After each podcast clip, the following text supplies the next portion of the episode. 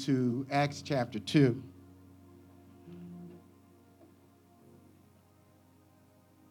This is the church's mandate, the Magna Carta of the church.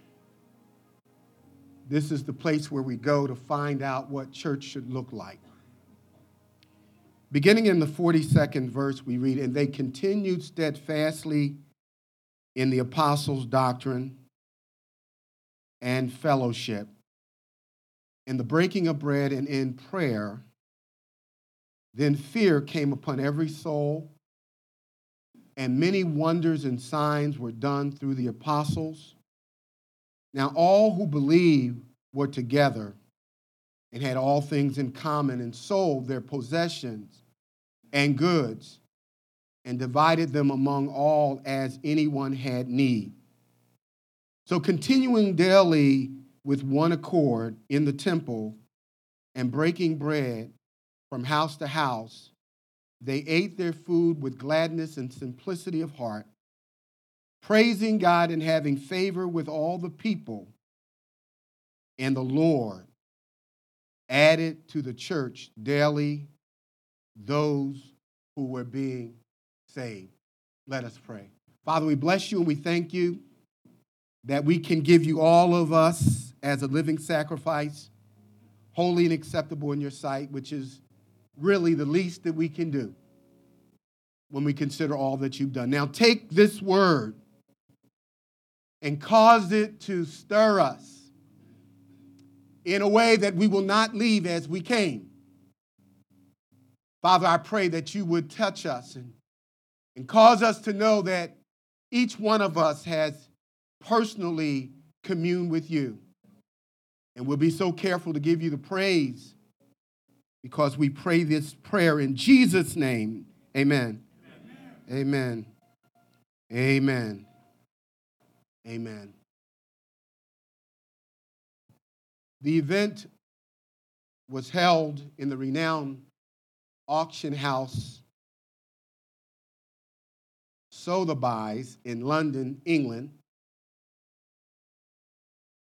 at one of its 80 locations in 40 different countries around the world. What made this auction unique is that the artist used spray paint to compose his picture he calls Girl with Balloon. That's deep, isn't it? Adding to the intrigue about the street painter who is known around the world as Banksy is the fact that his true identity remains a mystery. Nobody really knows who he is. He just paints stuff on the corner, and it's, and it's really well done, and his work is known throughout the world. When the final bid was made by a person calling on his cell phone, a record had been set. The bidder offered $1.4 million for street art. Made me want to go get some spray paint. See what I can do. When the auctioneer closed the bidding, he announced that the prize painting would be sold to the person offering $1.4 billion. Struck down the gavel, and then something very, very strange happened that the canvas that the picture was on separated from the frame, and it began to slide through the base, and the $1.4 million picture was shredded.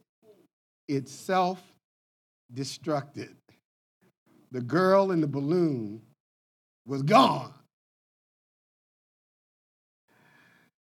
Shock filled the room.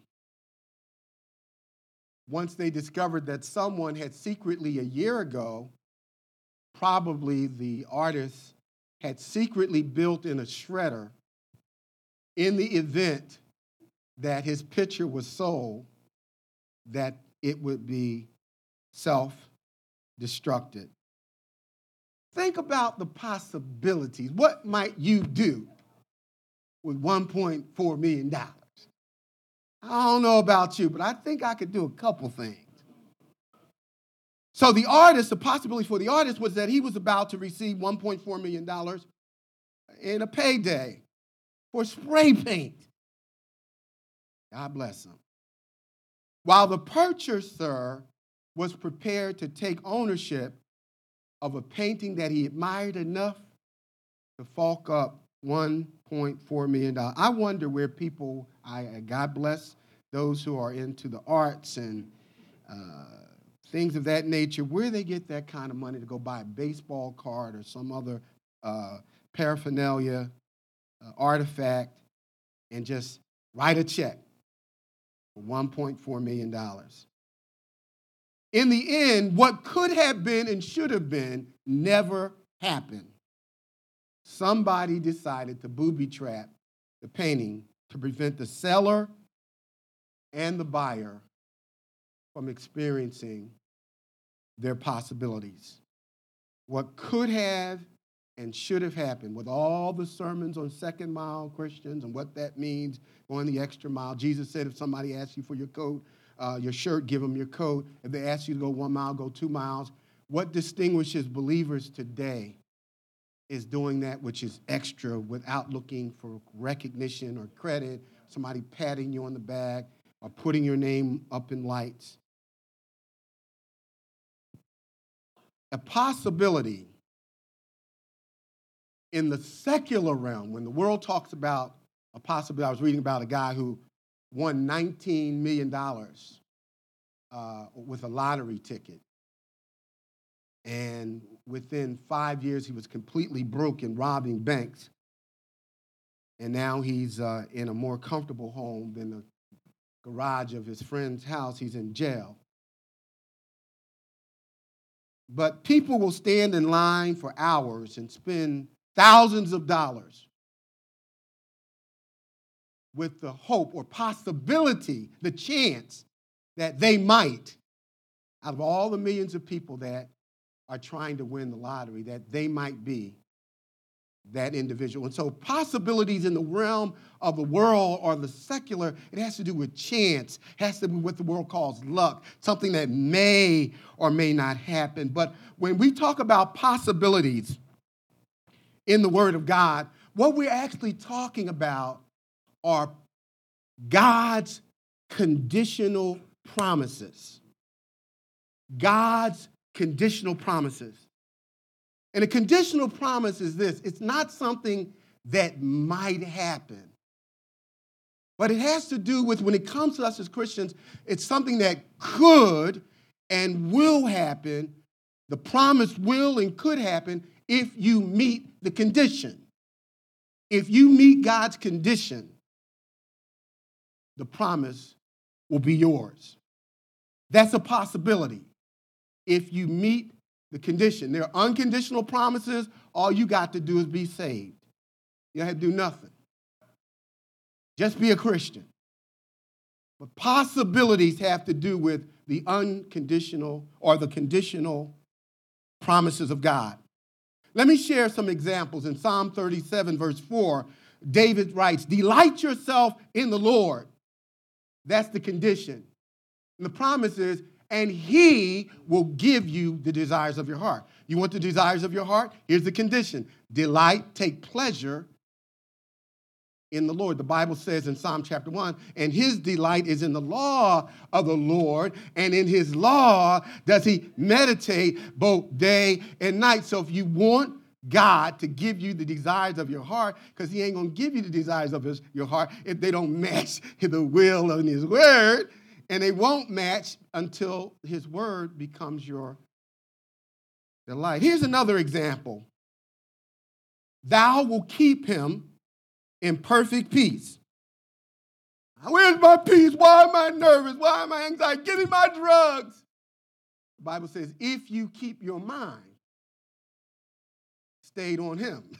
So the promise is, I will keep my side of the bargain. You will have complete, total peace if you keep your thoughts on me. Here's one I like in, in um, Philippians chapter 4, verses 6 through 7. It says, Be anxious for nothing, but in all things by prayer and supplication, let your requests be made known unto God. And so the condition is don't be worrying about anything. Instead of worrying, God says, pray about everything. And then the verse 7 says, and the peace of God that surpasses all human comprehension will guard your heart through Christ Jesus. Well, why am I still worrying? Why am I? Because you didn't do what the condition required. Don't worry about anything, but pray.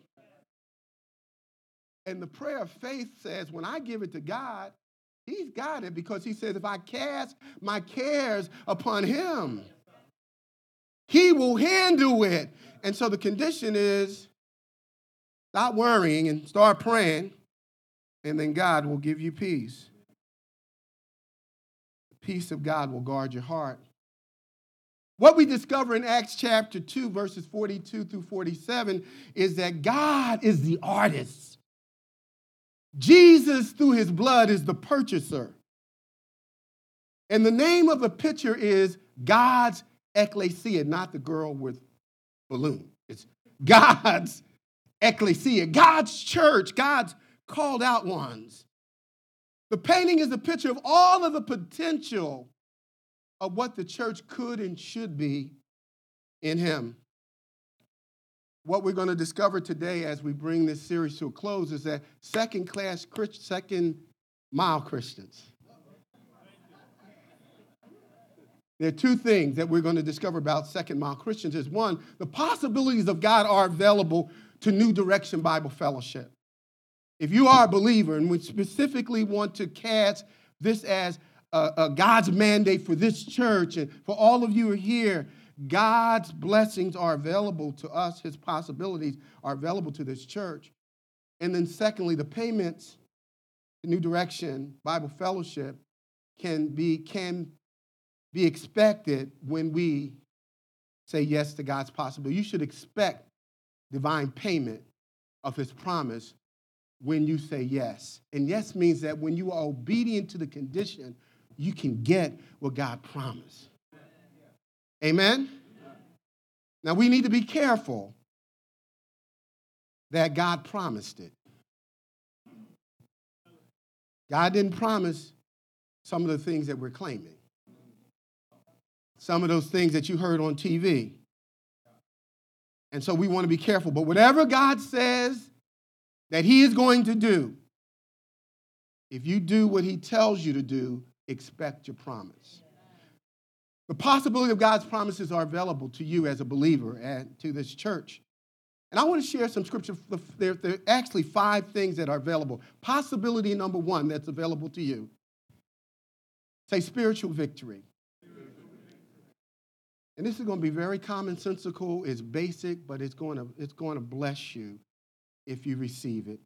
And by spiritual victory, I mean living the spirit controlled life. I didn't just cuss. Some of you don't know what I'm talking about. The spirit filled life. Now, listen to some scripture. The promise of the indwelling of the Holy Spirit is unconditional. Say unconditional and I, it'll become clear what I mean by the indwelling Holy Spirit. Listen at what uh, Jesus promised before he went back to heaven. In John chapter 14, he said, Let not your heart be troubled. We know that passage. He says, I'm going away to prepare a place. And he said, But when I'm away, I've already prayed. He says, I've, I will pray to the Father. In verses 15 through 18, I will pray to the Father that he will give you a comforter, a parakletos, a helper and he will abide with you forever, indwell with you, remain with you forever. And his name is the Spirit of truth, whom the world cannot receive. Because neither, because it neither sees him nor knows him. But you know him, for he dwells with you and will be in you. Not only will he be with you, but the Holy Spirit that Jesus said will come after me will reside in you. And so when we talk about the ministry of the Holy Spirit indwelling us, we're talking about God, the Holy Spirit, living inside of every believer. The moment you got saved, you were baptized, all of us, into the same spirit according to 1 Corinthians chapter 12, verse 13. That happened at the moment you said yes. The Bible says we're not saved by the righteousnesses we have done, but according to his mercy, he has delivered us, he has set us free, he has rescued us from the penalty and power of sin through the washing and the regeneration and the renewing of the Holy Spirit. The word regeneration means to be made alive spiritually. The moment you got saved, you and your dead self in the spiritual realm because we were born DOA, dead on arrival spiritually, separated from God.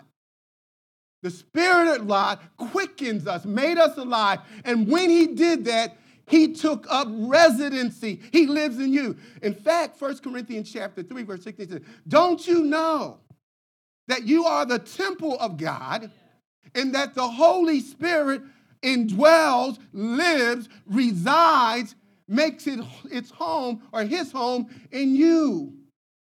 And then it adds, if anyone defiles the temple of God, that temple will be destroyed, which temple you are. And so what happens the moment I got saved, the moment you got saved, the promise is that every believer has a spirit of God living in him or her. That makes victorious Christian living possible. And so the first possibility is that we can live victoriously. We can live the life that God requires of us as Christians. You cannot do this on your own. You need the ministry of the indwelling Holy Spirit. Now, here's the promise the conditional part of it. The power from the filling of the Holy Spirit is conditional, it's not automatic. Indwelling happens for every believer once and for all in every instance where faith in Christ plus nothing else is exercised. When you say yes to Jesus, the Holy Spirit sets you apart through baptism and indwelling. But being filled with the Spirit occurs as you are obedient. It's a command. And, and in Ephesians chapter 5, verse 18, Paul said, Be filled with the Spirit. In fact, the verb be filled is actually more of a it's a command, but it's in the present progressive tense. Keep on being filled. And so while the promise is unconditional, all of us have the Spirit living in us. The requirement conditional, the conditional promise for vic- victory is that you must obey the command, be filled, and keep on being filled. The reason why we need to obey the command is because the Bible says, For we wrestle not against flesh and blood.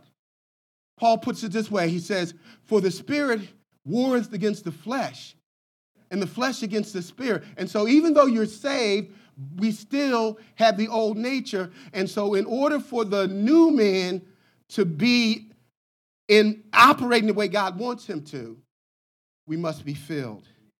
We must be filled. To be filled with the Spirit means to be led by Him, to be yielded, to surrender. Paul says, as many as are led by the Spirit of God, they are the sons and daughters of God. It means to be captivated under his control. It means to be activated by the Spirit of God. That means to be energized. What you're doing is not in your own power, but in his power. Jesus said, But when the Holy Ghost has come upon you, you shall receive power. And so when I'm filled with the Spirit of God, I am activated, captivated, and then I am also motivated because I'm not doing my will, but I'm doing His will. And so to be filled means that you must yield. Every single day, throughout the day, you must be asking the Lord as a wife, as a husband, as a, as a, as a, as a son, a daughter, at work. Lord, fill me, control me, yield, cause me to yield and surrender. So that all that I do or say, that every thought is on that which is above. It is not automatic. Even when you're thinking church thoughts and religious thoughts, we don't want to think church thoughts or religious thoughts. We want to think biblical thoughts. In order to do that, you need to be filled. The word pleromata is a Greek word meaning to be filled. And it's, to, it's not to suggest, it's like if you can imagine in your mind, you go to the gas station, your car's on empty, and you fill it up and you tap it until it's going, it's overflowing. And so we say our tank is full. Amen? When the Bible says be filled with the Holy Spirit, doesn't mean that you ever depleted of the Holy Spirit, that you need to go get a re, get, get more Holy Spirit. The Bible says that Jesus, Jesus speaking, says, God does not give his spirit in measure. We all have the same amount of Holy Spirit. we all have the same amount of divine power that the Holy Spirit makes available to us. The issue is, is not whether your tank is full. The issue is, are you turning the ignition on to use the gas that's in the tank? Be yielded, be surrendered so you can be captivated, motivated, and activated by the Holy Spirit. How do you know when you are filled with the Spirit of God? What we're talking about is possibilities. The possibility of living a victorious Christian life in such a way that men will ask a reason of the hope that is within you that people will see the light of Christ shining through you. You're not waving a sign. You don't have a big cross around your neck. You're not carrying the biggest Bible on your shoulder to prove how saved you are on, on Sunday morning. But your life is declaring the presence of the Lord in such a way that people say, Jesus must be real. How do you know? I'm glad you asked in Ephesians chapter 5, verses 19 through 21. You need to write this down. Here's how you know, aside from the fruit of the Spirit, here's how you're going to know in a very practical way when you're yielded, surrendered, controlled by the Spirit of God. Verse 19 says, Speaking to one another in songs and hymns and spiritual songs, singing and making melody in your heart to who? To the Lord Giving thanks always for all things. How many things? To who? The Father, in the name of our Lord Jesus, Jesus Christ, submitting to one another for what reason? Well, he gonna hit me if I don't. he may not come home. She may not come home. She got the money. I sure want her coming home. Here are four ways that you know when you're under, when you're captivated, motivated, and activated by the Holy Spirit of God. First thing it will have an impact on is your worship. It will change your worship. The Bible says singing and making melody in your heart to God. And worship is not what you did when you raised your hand during the praise and worship team. Worship is showing God worthyship. It is an act of obedience. So whenever I obey the word of God, I am worshiping him. I'm acknowledging his significance. I'm acknowledging him for his worth. And so one of the things that will be impacted when you are filled with the Spirit, you ain't gonna be worried about who's sitting next to you because it's gonna be about Him and not them. They're singing melodies in their heart. You may not be able to hold a tune. You may be like me, half don't know the words, but that be all right because you're not singing to them, you're singing to Him, and it's from your heart. When you're filled with the Spirit of God and living victoriously, it'll, it'll change your worship. Sometimes God can't bless you because you're too conscious of everything that's around you. Sometimes God can't give you your breakthrough because you won't break through to Him. Sometimes He can't give you a breakthrough because you ain't desperate enough. You ain't willing to let yourself go to grab a hold of God. Some of us have not come to that place where Jacob said, Lord, until you bless me, I'm not going to let you go. You may hurt my leg. You, I may be in bed, whatever it takes. I'm not letting you go. Have you ever had that kind of experience where you had, and I've said this before, until your children experience God for themselves, they are serving a God that is based on your faith and not theirs.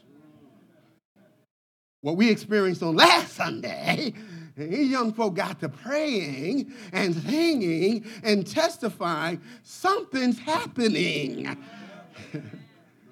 This ain't daddy and mommy's no more. I love daddy and mommy, but can't nobody do me like Jesus. It will also change your words. It will change your words. The Bible said, giving thanks always for all things in God. Isn't it amazing that when you feel the Holy Spirit, you're not complaining, you're not being critical, you're not putting yourself down, you're not tearing yourself apart. You're seeing what God sees rather than what the flesh sees. That stuff that we're saying, the Bible says the power of life and death is in your tongue. And the things that we're saying about ourselves, God never said it. The devil is a liar, but when the Spirit has captivated you and activated you and motivated you, your words will change. You will give thanks for all things, for this is the will of God concerning you. Not because of all things, but because of who is in all things. Your words will change. Your worship will change. Your will will change.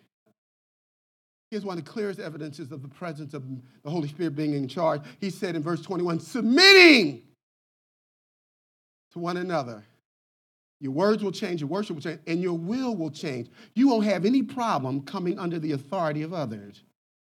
You will have no problem becoming what you ought to be as a wife in your marriage, a husband in your marriage, a child to your parents. When you are controlled by the Spirit of God, your will will change. It will not be your way, it'll be thy will be done. Here's another thing that will change your work, your worship, your, your worship, your words, your will, but your works will change. Before he says to the wives, the husband, the children, the employers, the employees, at the end of Ephesians chapter, uh, beginning verse 22 through 32, and then through chapter 6, verse 9, before he even tells employees and employees what to do, he says, Be filled. You're not going to be able to do this if you're not controlled by the Spirit. So what happens when I am yielded to the Holy Spirit and surrendered, I can my works will change towards my husband, my wife, my children will be obedient as unto the Lord, not because I'm a perfect parent. But because they are under the control of the Spirit, they will do it as unto the Lord.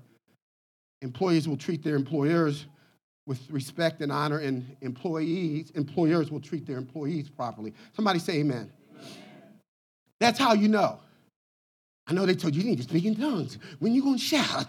You, will you be on the mourner's bench? Did you say G G G G G G G? Oh G G G G G. Oh, give me a G G G G. Give me a G. Turn to the left, turn to the right. Give me a G. All you did is some gibberish, and then went out and still sinned. This is the word. Your worship will change, your will will change, your words will change, your work will change. And that will say, by their fruits, you'll know them. Not by their uh, the manifestation of some spirit. You will know them by their fruit.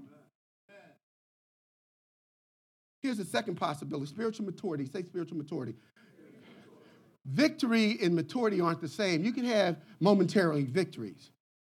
You celebrating the Lord right now, you ain't in front of your computer. you can't be going to those sites right now. At least, hopefully, you're not. Put the cell phone down. Cease and desist. desist. But spiritual maturity, that's why the Bible says, lay hands on no one suddenly, lest they be lifted up in pride. And the word that he says, don't lay hands on not a novice, an immature carnal Christian that can be extremely gifted, extremely knowledgeable uh, uh of the word, but immature. Here's the promise. Here's the promise. In Philippians chapter 1, verse 6, it's the key verse in all the New Testament. We heard it last week. I'm confident that he who began a good work in you, you're under construction. I don't know where the construction is, but the foundation's been laid, and that foundation is none other than Jesus Christ. He who began a good work will complete it, will perform it until the day of redemption. And the, the key was that he began the work in you. You go down a little further, but work out your own.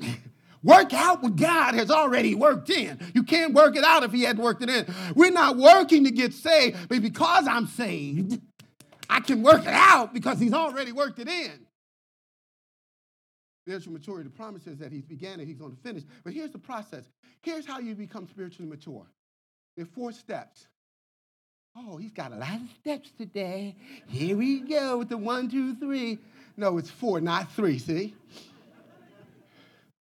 Here are the steps to biblical maturity.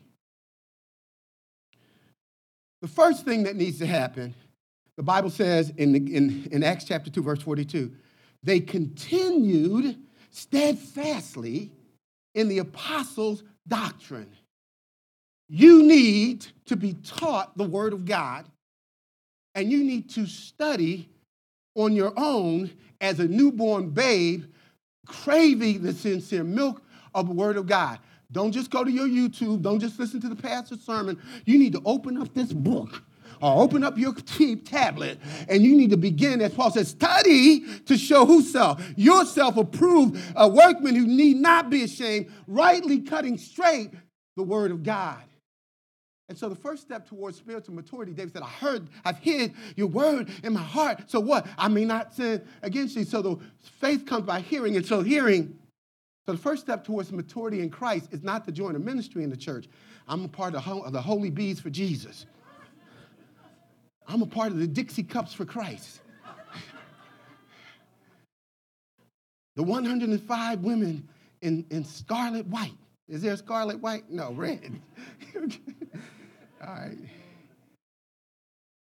You need to be taught the Word of God. Secondly, so teaching for instruction. Secondly, there, there will be testing for application. Sometimes we think we all that. I was acing all the tests at school. I was I studied, I wrote, memorized it. But that didn't mean I didn't go from the test on paper and did exactly what I said I wouldn't do. Oh, wretched man are you. Who shall deliver you? As Paul said, Who shall deliver me from this body of sin?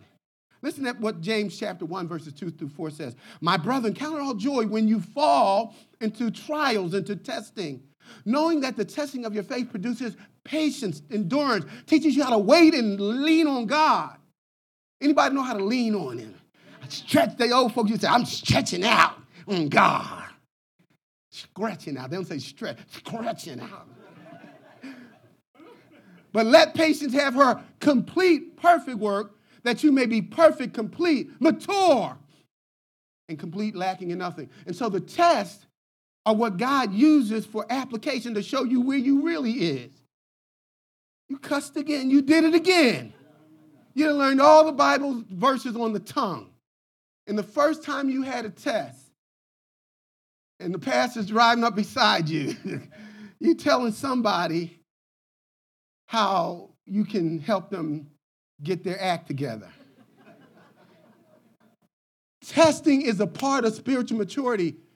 And what the Lord allows to happen to you is more for your benefit. Your tr- you ought to trouble your troubles. It's for your benefit, it's for your good. God is trying to grow you up and show you how you can endure, how you can rise above, how you can mount up with wings of eagles in the midst of your storm. But if every time you got a storm,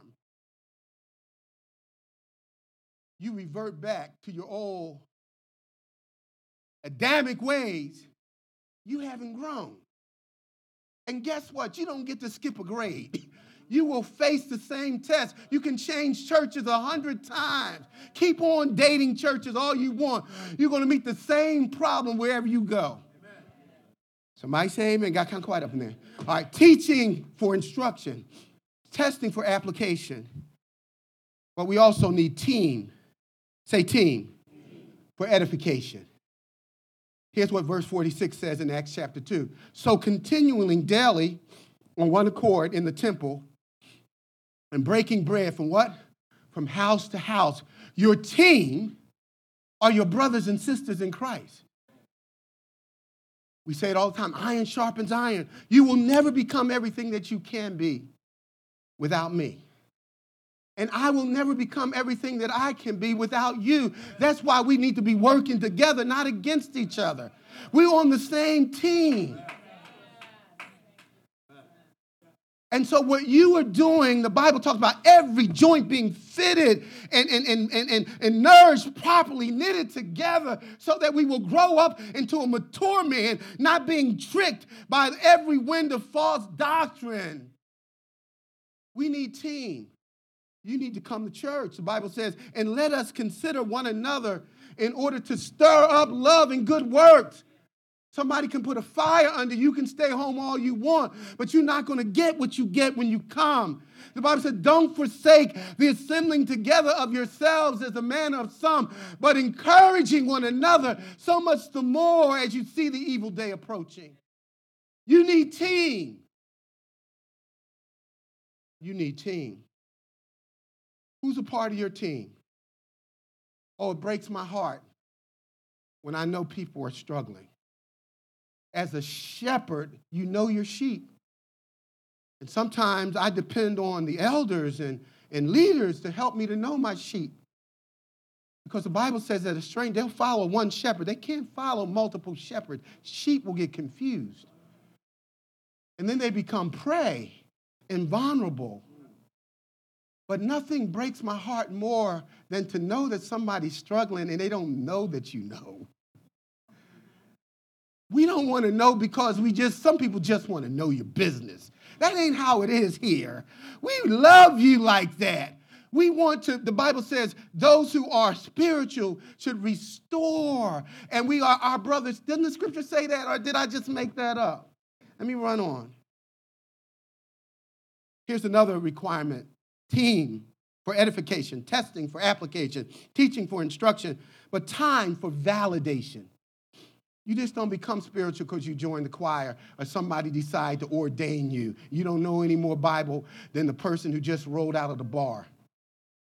You sure can sing. Boy, can't that man sing. And look all those gold. I don't know how he got all that gold up in his mouth. He probably don't know either and don't know how to get it out. Listen to Hebrews chapter 5, verse 12. And, before I read that, listen to this.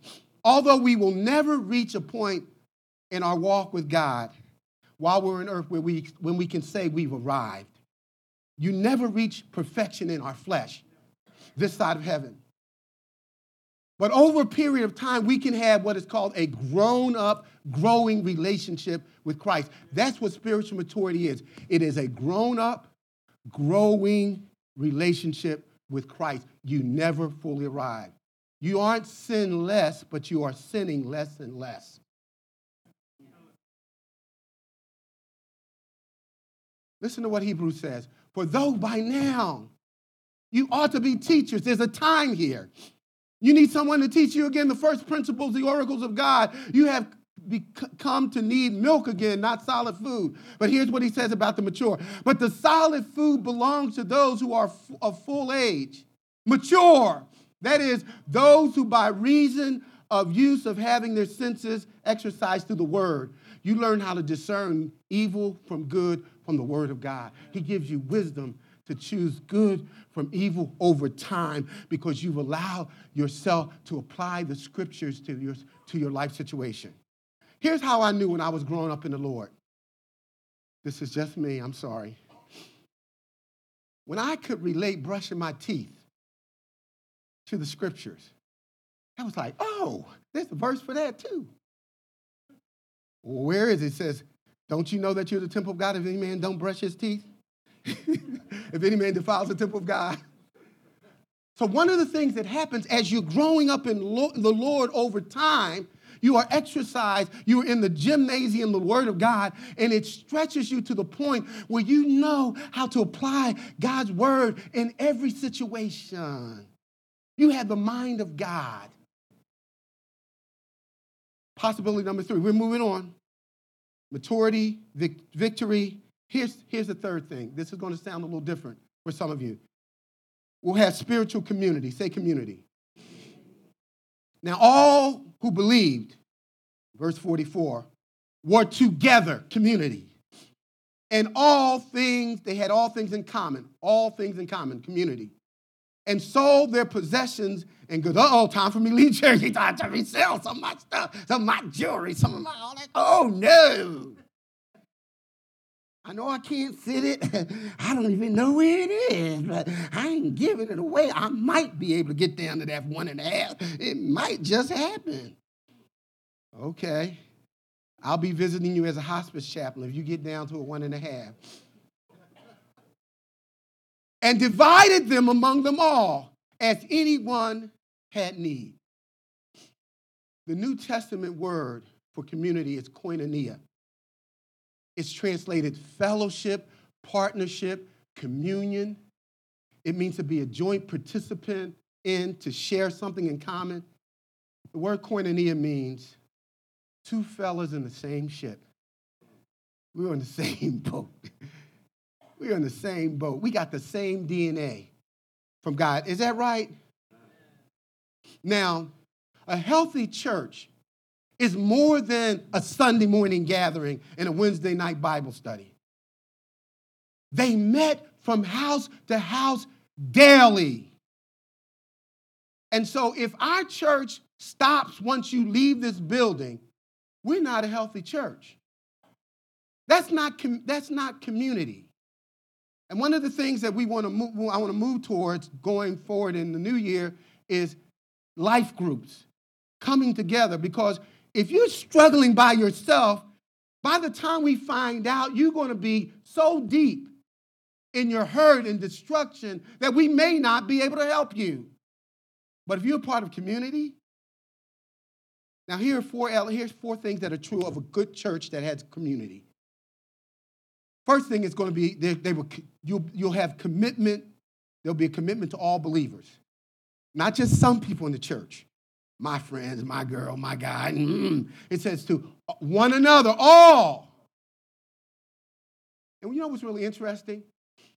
Of all the relationships that the Lord says that will last forever, I hear people say, when I die, I'm going to see my mother. She's waiting for me. When I die, daddy's going to be there. When I die, my baby's going to be there. Not as your baby, not as your husband, not as your daddy. The Bible says there's no marriage or giving in the marriage. When we are in the presence of the Lord, we're going to be like Jesus. Mommy ain't going to be no 90 year old walking around, hey, baby, I'm so glad to see you in heaven. No, he said, we shall see him and we will be like him, for we shall see him as he is. This corruptible body will put on incorruption. And it's, I'm sorry, I didn't mean to make you mad, but that's Bible. But the only relationship that will last after we're gone is the koinonia. We are, we are connected by the, the blood of Jesus. Christians are going to live eternity together. So if you don't like me now, oh God, you're going to be spending eternity with me if we go to the same place. Commitment to all believers. You ought to have some people in your life who can tell you the truth. There'll be some people that you can call three o'clock in the morning and say, I'm hurting, I'm lonely. I just need somebody to talk to. There ought to be somebody in your life that's committed to you through the community of the church that you know you can count on.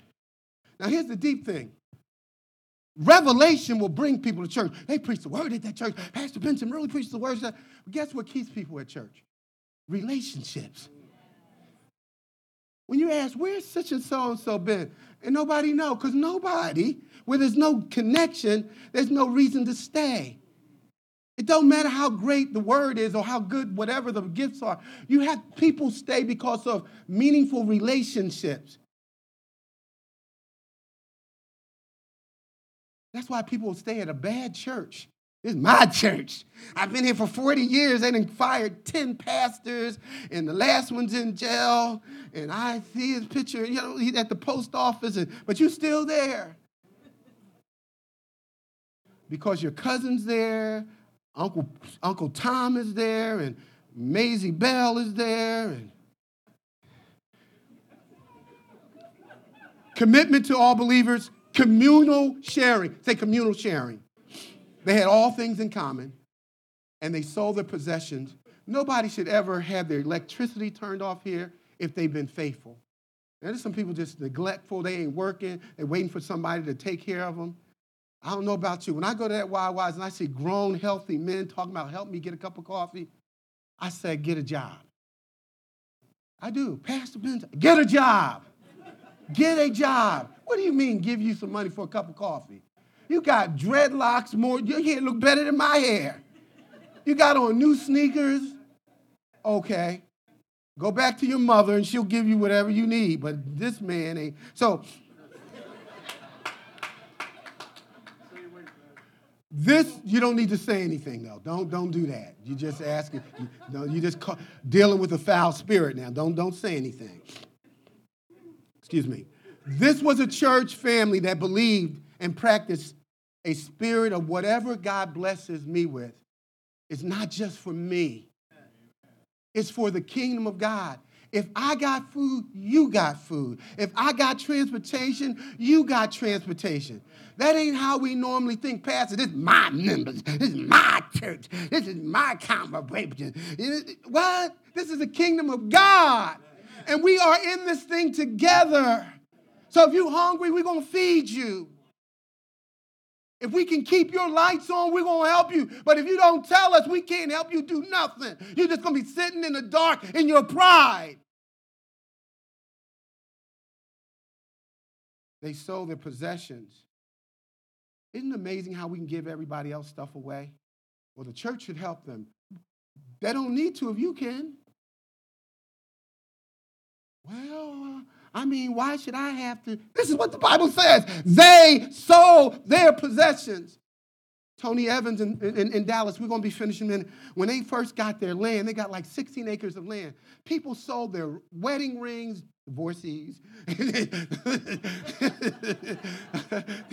traded in cars. I mean, they made personal sacrifices to say, when we get this property, not only will we have enough to get started, we will be debt free. Moses had to actually say to the congregation at one point, as they were preparing to collect an offering to build a temple house for God, he said to them, We don't need any more. We're not collecting an offering this Sunday. Wouldn't that be nice? That we so generous to the people and, and things of God that we could say one Sunday, we don't need to collect an offering this Sunday. Don't worry, we won't be saying that anytime soon, but it would be nice. Here's another thing that's true of community consistently meeting in each other's home for food and fun, breaking bread from house to house they ate their food with gladness and simplicity of heart. It's okay to laugh in church. You're in the house of God. You better get serious that God ain't. You know God has a sense of humor. Look what he got to work with. You know he got a sense of humor. oh, him again? That Benson guy, oh, Lord consistently meeting in each other's home for food and fun. We have some people here who really have the gift of hospitality, really have the gift of hospitality. And uh, what a blessing. People always want to be around you. I don't want to single anybody out, but Elder Gray and Sister Gray, they just are amazing. And they're not professional caterers. Amen. But you would think they were. And they never seem tired when you're over their house eating everything, carrying out the whole container, you know. Don't need a container, Pastor. You don't have to. Yeah, but thank you. Food and fellowship. That's how the church grows. You open up your home. You break bread with somebody. It doesn't have to be a feast. Doesn't have to be a five-star meal. Now you should be able to cook or go buy something. Don't just don't don't, don't mess people up.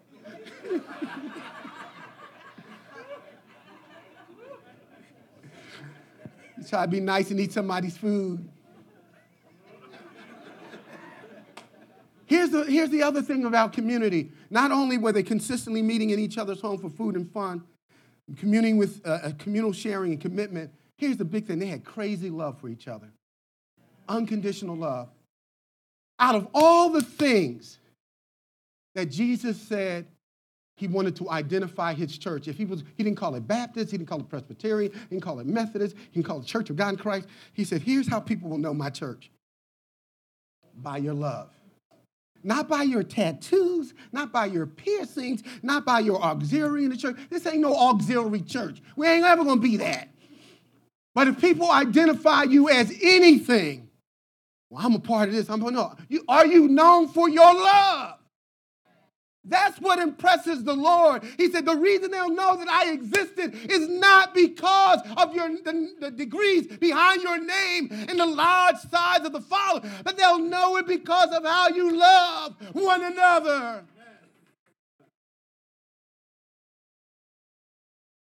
It's so amazing. We all want a hat. We want a bald head. We want to get our ears pierced. Grown men. Nobody even thinking about no bald head until Michael Jordan got it. And tattoos, why? I'm not against it, but we, we, we, we want to be a part, we, we are a part of gangs, and then we bring a gang to the church. This is my crew. That's my. No, we don't have no crew. We have a loving body of Christ. That's our name. That's my team.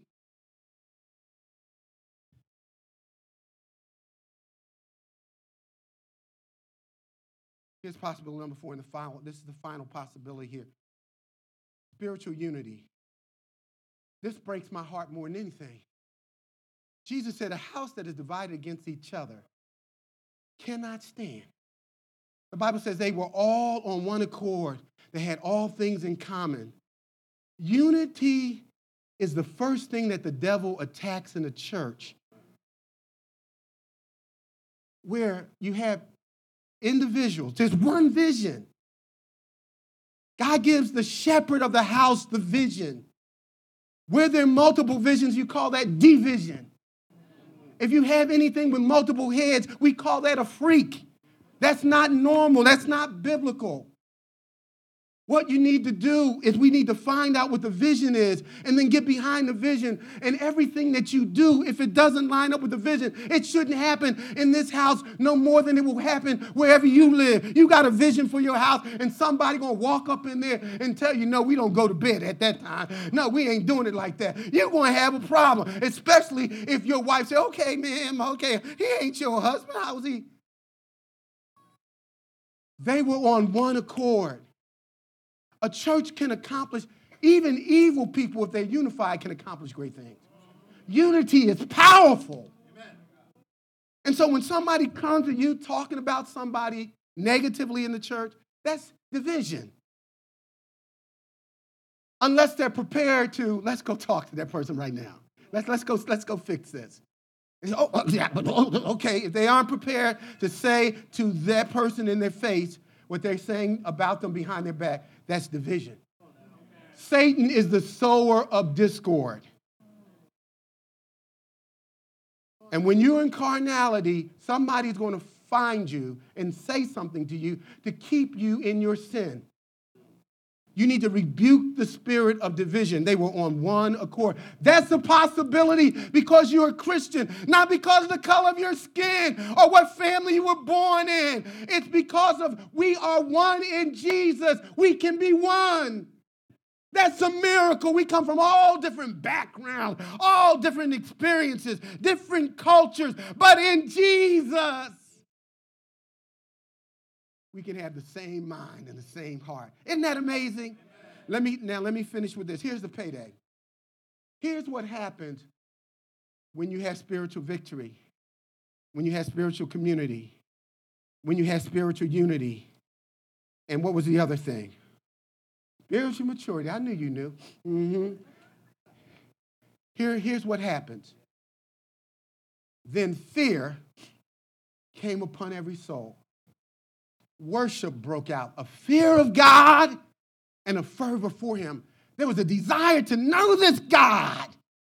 When the church is walking in unity and maturity and community and victory, the world will want to know God. We don't have to walk around. Don't you understand I'm a Christian? Don't you be cussing in front of me. Put that cigarette out. No, if you walk with God, you got authority. And people will have a reverence for God because of who you are Amen. in God. So, worship, here's another thing. You might be hindering this in our church. Wonders and signs. The Bible says, as they had everything in common and they were growing in maturity and so forth, God began to do wonders and signs. People started getting healed, and marriages started being delivered, and families started to come out of bondage, and all kinds of addictions were broken. I want you to understand that unity is that powerful. When we can touch and agree, God will do great things, wonders, and signs. That's the condition. The promise is if we obey, I want some wonders and signs. Wonders and signs. I want folks to be getting delivered from real stuff that they're struggling with. I want to have the kind of church where people can come and be honest about what they're wrestling with.